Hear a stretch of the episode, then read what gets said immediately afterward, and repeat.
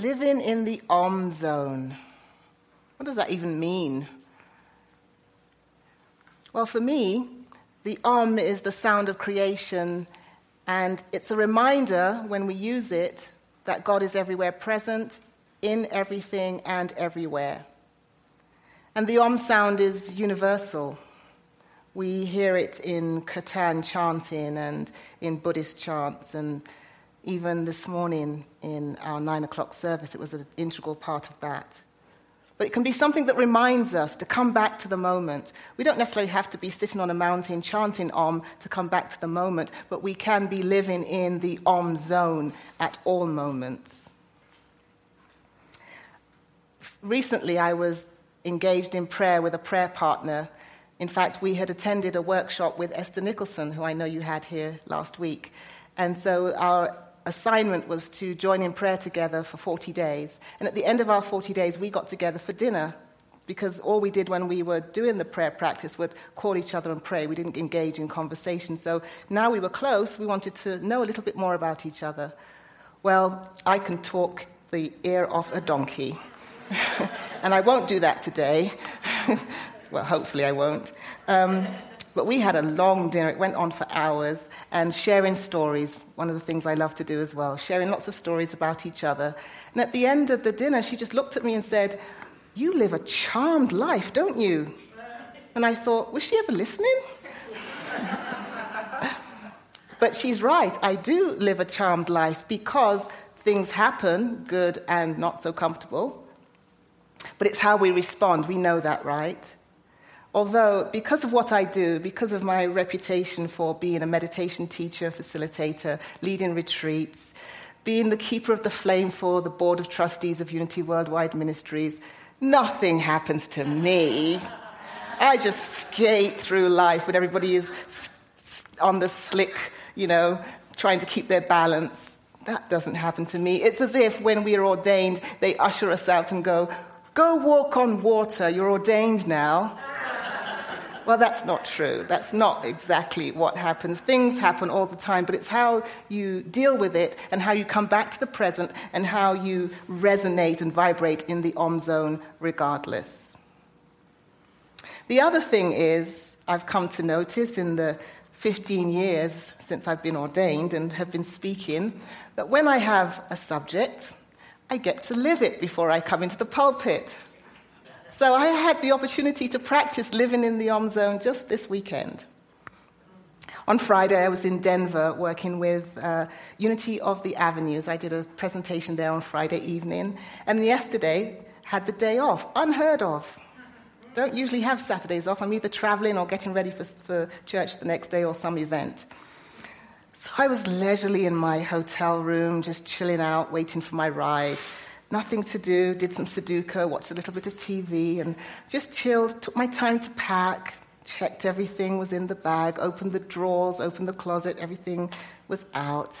And then we got in the car and had a leisurely drive, nice chit chat on the way. Oh, this is bliss. And I get to the um, place where I'm staying, lovely place. Oh my gosh, look at the view. Oh, just relax. You don't have anything to do until tomorrow. Well, if you have all this time, Paulette, you might as well prepare your clothes for tomorrow because I usually do it the morning of. I'll just iron my clothes. So I set up the ironing board and I get out the iron and I open my suitcase and I don't have my clothes for today. I left them in the hotel. I know, and you women are really resonating with me here now. I've got my shoes, I've got my jewelry, I've got, you know, my toiletries and everything, but not my outfit. And I've been traveling in my leisure clothes. I can't go into the pulpit looking like that. So this is an om moment, if ever, if ever I've experienced one. So I took a breath. I didn't panic and, you know, rent a car and head back down to Denver. My clothes have been retrieved, that's the good news. And then I was going to be going out to dinner with Jan, uh, Bev, and John. And so we made a, a point of stopping at the store. We had a great time, actually. Jan, if you want to know, is one of the best uh, wardrobe assistants ever. Thank you, Jan. So we had a great time, and then I came out with an outfit.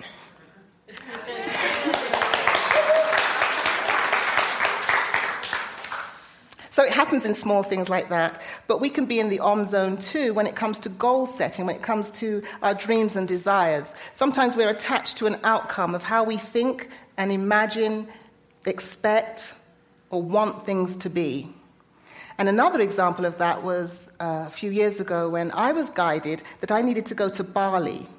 Why do I need to go to Bali? I want to go to Greece. I want to go to Thailand. There are other places on my bucket list I want to go. There are spiritual places I want to visit. I want to go to Hawaii. Bali, that's not even on my radar. I'm arguing with the spirit within me as I'm being told I need to go to Bali. And if I'm supposed to go to Bali, who's paying for it? but the, the guidance kept coming. Go to Bali, it will nurture and nourish your soul, and what comes from that nurtured, nourished place will impact your ministry going forward. Okay? Well, it took a few years, two years actually, for the whole thing to come together and for me to actually get there. And I had my doubts, and I wondered if I'd made the whole thing up, but as I'd have that doubt, the next thing would happen. So it's time to go to Bali, and I have no no plan other than I was going to go for six weeks. And I was going to be with a group for two of those, the first two weeks, just so I could get a lay of the land, understand the culture a little bit, and then as they took off, I'd be on my own, uh, managing my, my way around the island. So the tour with the two, the retreat with uh, the group that I went with, that all went well. We went to some lovely temples, stayed in some lovely places. And then it was time for them to leave and for me to stay. So just back in track, backtracking a little bit, when I spoke to the group leader about places to stay in Bali, he said, Don't worry about that. When you get there, we'll find you a place. There's lots of different places to stay there.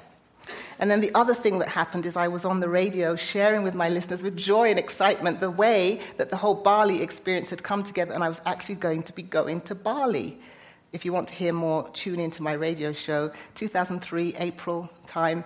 I unpacked the whole thing for you. But in that January, I told the audience how I was going to Bali. I was going to be taking six weeks off. And isn't this exciting? And guess what? We even have a prayer intention for our, our prayer um, segment this week that comes from Indonesia.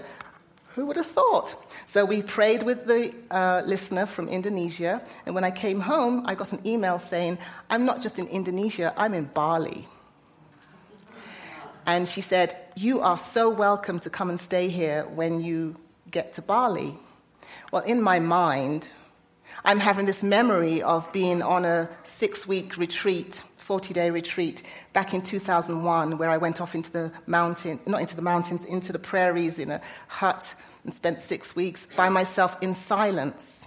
And I knew I wasn't going to be in silence in Bali, but it was that kind of retreat. I was going to be by myself. It was going to be all holy and mystical and angels singing. And, you know, I will understand the universe and I will bring it forth because I'm being told to go to Bali.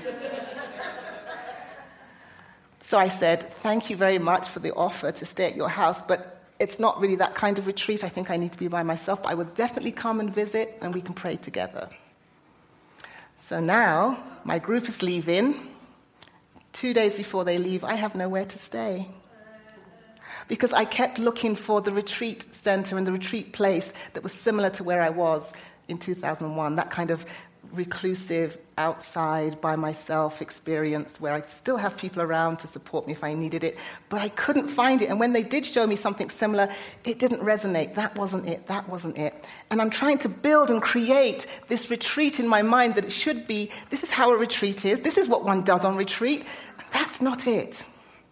So then I was in a situation where I was going to be homeless in Bali if I didn't do something. So I called our listener, who has now been dubbed the Bali Angel, and um, said, You know that invitation you gave me to stay? I'd like to take you up on it. And she said, Sure, come, you can stay as long as you like. But as it turned out, I didn't actually stay the entire time there, but she was instrumental, a catalyst for the way the trip unfolded, which is why, as I said, she's been called the Bali Angel. And while I was in her house, I woke up the first morning and I heard this meditation being blared all over her house. It was me. she was listening to me out loud, and that was kind of strange.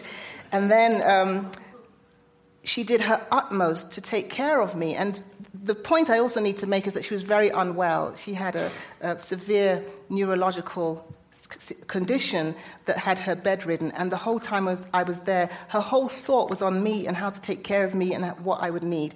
Bringing people in to, to cook for me, to give me a massage, to take care of me. And I said to her at one point, I really appreciate what you're doing, but you know, you could focus on your, you're so you're in such discomfort. If you just focus on taking care of yourself, I'm self sufficient, I'll be fine. And she said, No, Reverend Paulette, I need to do this for you. I need to nurture you and take care of you so that when you go back, you can serve from that nurtured place which was the guidance that I had been given. So she um, did incredible things, arranged for me to stay with different people on the island. It was my birthday while I was going to be there, so she arranged for me to go off to a retreat center and spend two days in the mountains and a retreat. Just incredible synchronicities. And one of the places I stayed in Ubud, which is like the spiritual center in in Bali. We had gone there with the tour group, and I didn't like it, and I said I wasn't going back. But when I went back on my own, loved it. Everything unfolded perfectly. It was a different retreat. And one of the things that happened was I was having these massages at these different places because it was so inexpensive. You could have a massage for, I don't know, $27 or something. And they were 90 minutes and they were deep and they were fragrant and they were lovely. And one of the massages I had, I went in, this was, this was one of the first ones I had before I realized uh, this was the norm. And I went in, and unlike the West, you are uh, unrobed. so I'm lying on the massage bed, waiting for her to cover me up because I am naked as the day I was born, lying on the bed, feeling really vulnerable and exposed, and, you know, like waiting, as I say, for her to cover me up before she started. And she didn't. And so I was tense and I couldn't let go. We don't do this at home. We, we you know, everything's covered from here to there. and they massage, you take your arm out and massage it, take your other arm out and massage it. But no, she was giving me a gift. She treated my body like I was a goddess, like I was a gift from God that had been handed to her, and she needed to take such care of it.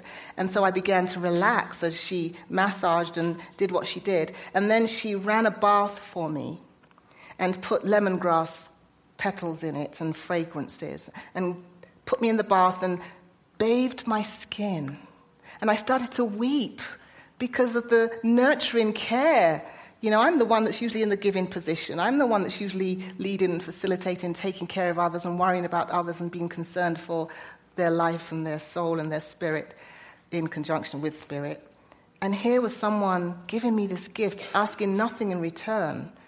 And then she, well, I'm sitting there weeping, and she's really worried that she's hurt me in some way or something's not right. It's like, no, this is just so lovely to be taken care of.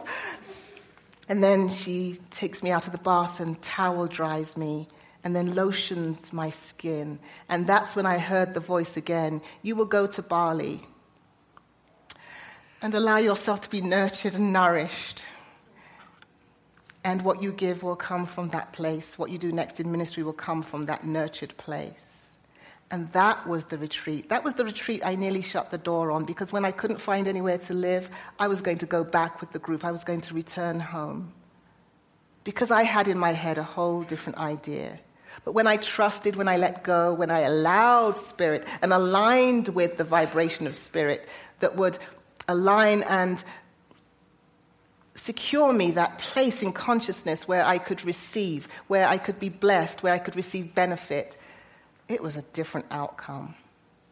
How often do we have goals and dreams and we have in our mind a fixed idea of what it should look like, feel like, how it should unfold, and we get in the way of spirit, we get in the way of the universe, which is trying to find a path to give us something greater than we ever asked or imagined, this or something better.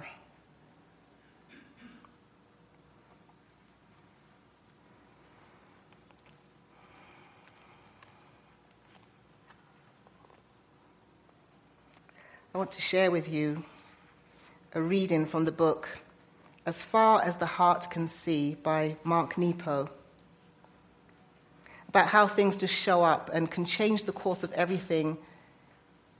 It may not look or feel like we expected, but it was a blessing in that moment that would change us.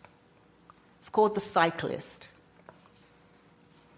On the day of the race, he waited with the others and felt that life was waiting in the hills. He couldn't quite say why, but a blessing was about to happen. As the gun went off, he could hear the rush of all the racers breathing, like young horses in the morning. He had trained for months, up and down the sloping hills, cutting off seconds by wearing less and leaning into curves. His legs were shanks of muscle. He often said, It's the closest thing to flying I know. On the second hill, the line thinned, and he was near the front. They were slipping through the land like the arcs of light riding through the veins of the world.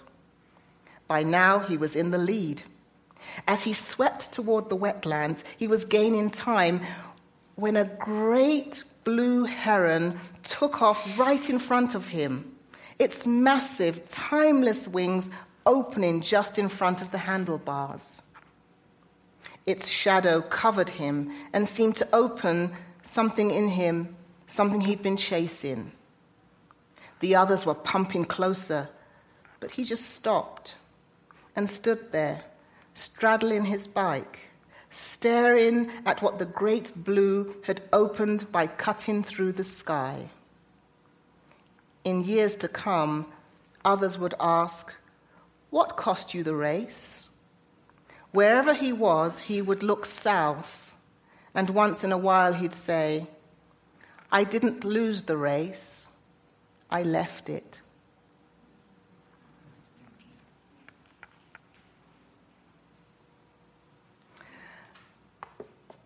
I'd like to just offer you very quickly,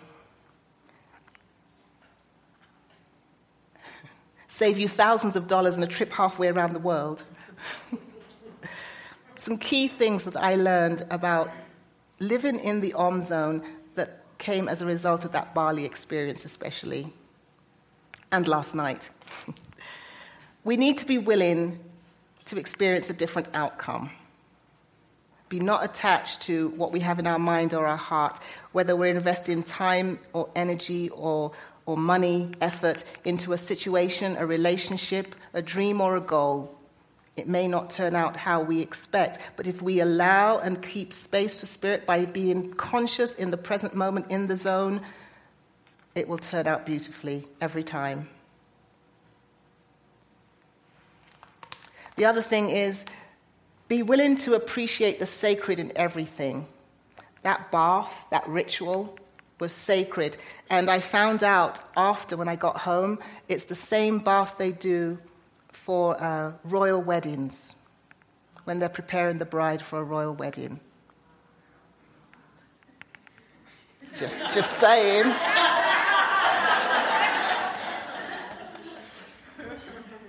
but I had to be open to receive. You know, if I'd got all self conscious, said, could you please just throw that uh, sari on me and just cover me up? I'd be much more comfortable. I might have missed the gift. But I had to be open and vulnerable and willing to receive. Willing to find the sacred in everything, even someone nurturing me like a newborn child. And I know you know this, so I'm really speaking to myself, so just bear with me while I have this conversation. You need to maintain your spiritual practice. When things are challenging us, when things are not working out how we thought they would in terms of the plan that we have in mind, or we're just challenged by life filled with grief, or opportunities seem to be dis- disintegrating in front of our eyes, we take our hands off the wheel, we take our hands off the prayer wheel, and we say, can't do it right now, I don't have time, my mind's not on it, I can't focus, my mind keeps racing when I try to meditate. I have other things to do that are more important right now, I'll come back to it later. Remember, I'm just talking to myself. This is the time. If you feel like you can't focus, if you feel like you don't have time, this is the time to not only have a practice, but increase the time that you have in it. Find yourself in the om zone with spirit. In the present moment is what we're talking about. In the place of creativity where something grand can be created out of this experience. And then you'll have the courage and the fortitude to move forward. Because you'll find that instead of standing on unbalanced moving ground. You are actually standing on the solid ground of faith. And that will propel you forward to the great gift, blessings, and opportunities that are awaiting you. The next step on the way.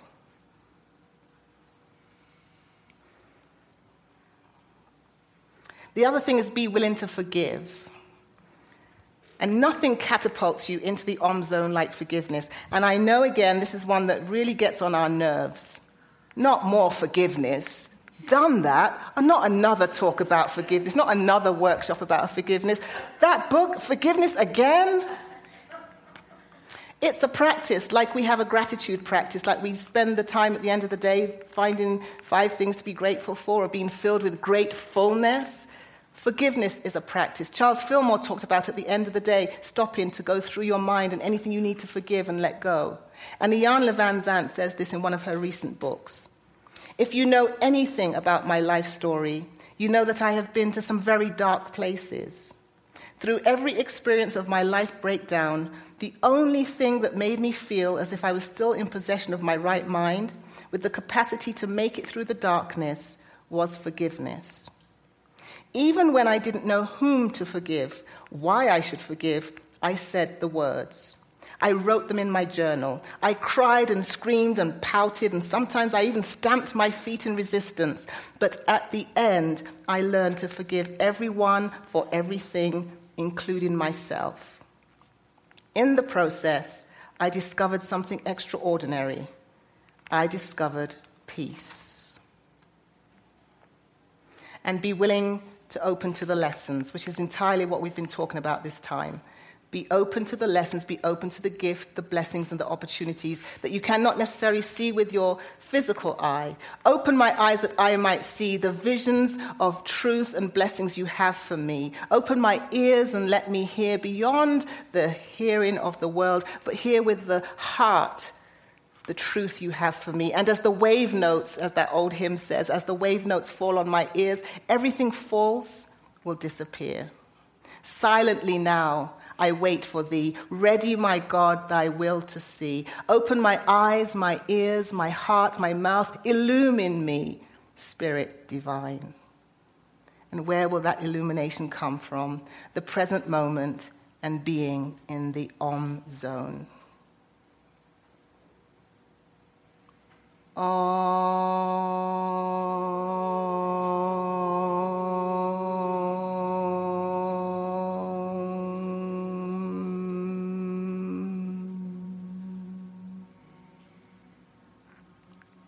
Namaste.